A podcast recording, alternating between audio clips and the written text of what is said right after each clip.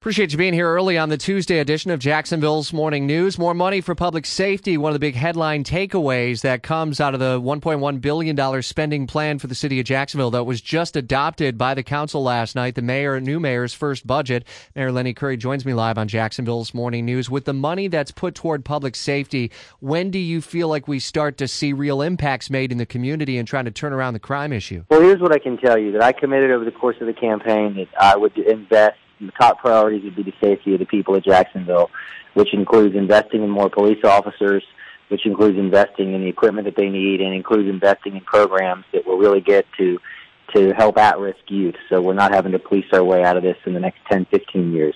Uh, my budget does that. Uh, we have uh, 40 police officers, 40 community service officers in this budget. We have a 100% increase in funding for the Jacksonville Journey program, which invests in at-risk youth. So uh, this is a start, and we're going to continue to do this in the years ahead. Uh, the sheriff and I have regularly scheduled meetings. We also talk on an as-needed basis, and um, uh, this is a priority, and this my my budget reflects that priority. Yeah, I know there are a lot of other big uh, things that are able to get tackled with this, and yet we still have other big financial questions to figure out in the year ahead, like uh, solid funding for UF Health Jacksonville, how to pay down the police and fire pension fund debt. How are you going to prioritize that? What would you put at the top of that list, and in what ways do you dig into that conversation already now?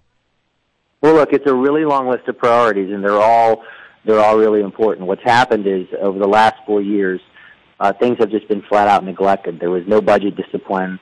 Uh, infrastructure was put off and ignored. There was no plan for infrastructure. Uh, unfunded pension liability wasn't dealt with. Uh, but that's why I ran. I ran to solve these problems, and that's what we're going to do. So the unfunded pension liability is an issue that we're committed to solving. Uh, that is our biggest threat, and it's also our biggest opportunity.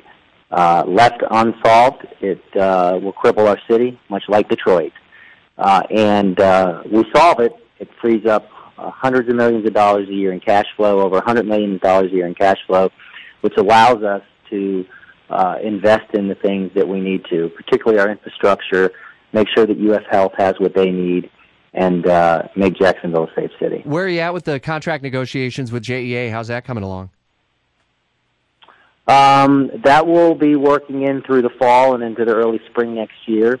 Uh, as you know, uh, there was a story that came out a day or two ago on scripting, management scripting the board. I'm, I'm right now. I have my team taking a hard look around that to make sure we understand what happened there. Uh, in my mind, from what I've seen on the surface, that's a real serious governance issue. Uh, I have I campaigned on a theme that I would be responsible and accountable uh, for my job as mayor. Uh, the JEA is uh, owned by the city. The board is supposed to be independent of management. The board members that are currently on that board are not my appointees. Um, but before I make any judgments, I want a thorough understanding as to what happened there. A lot of big work lies ahead. We'll stay in close contact with you along the way. Mayor, congratulations! You got the first mayor through, or you got the first uh, budget through City Council. Thank you. Feels good. It's good for the people of Jacksonville. WOKV News Time now eight forty-five.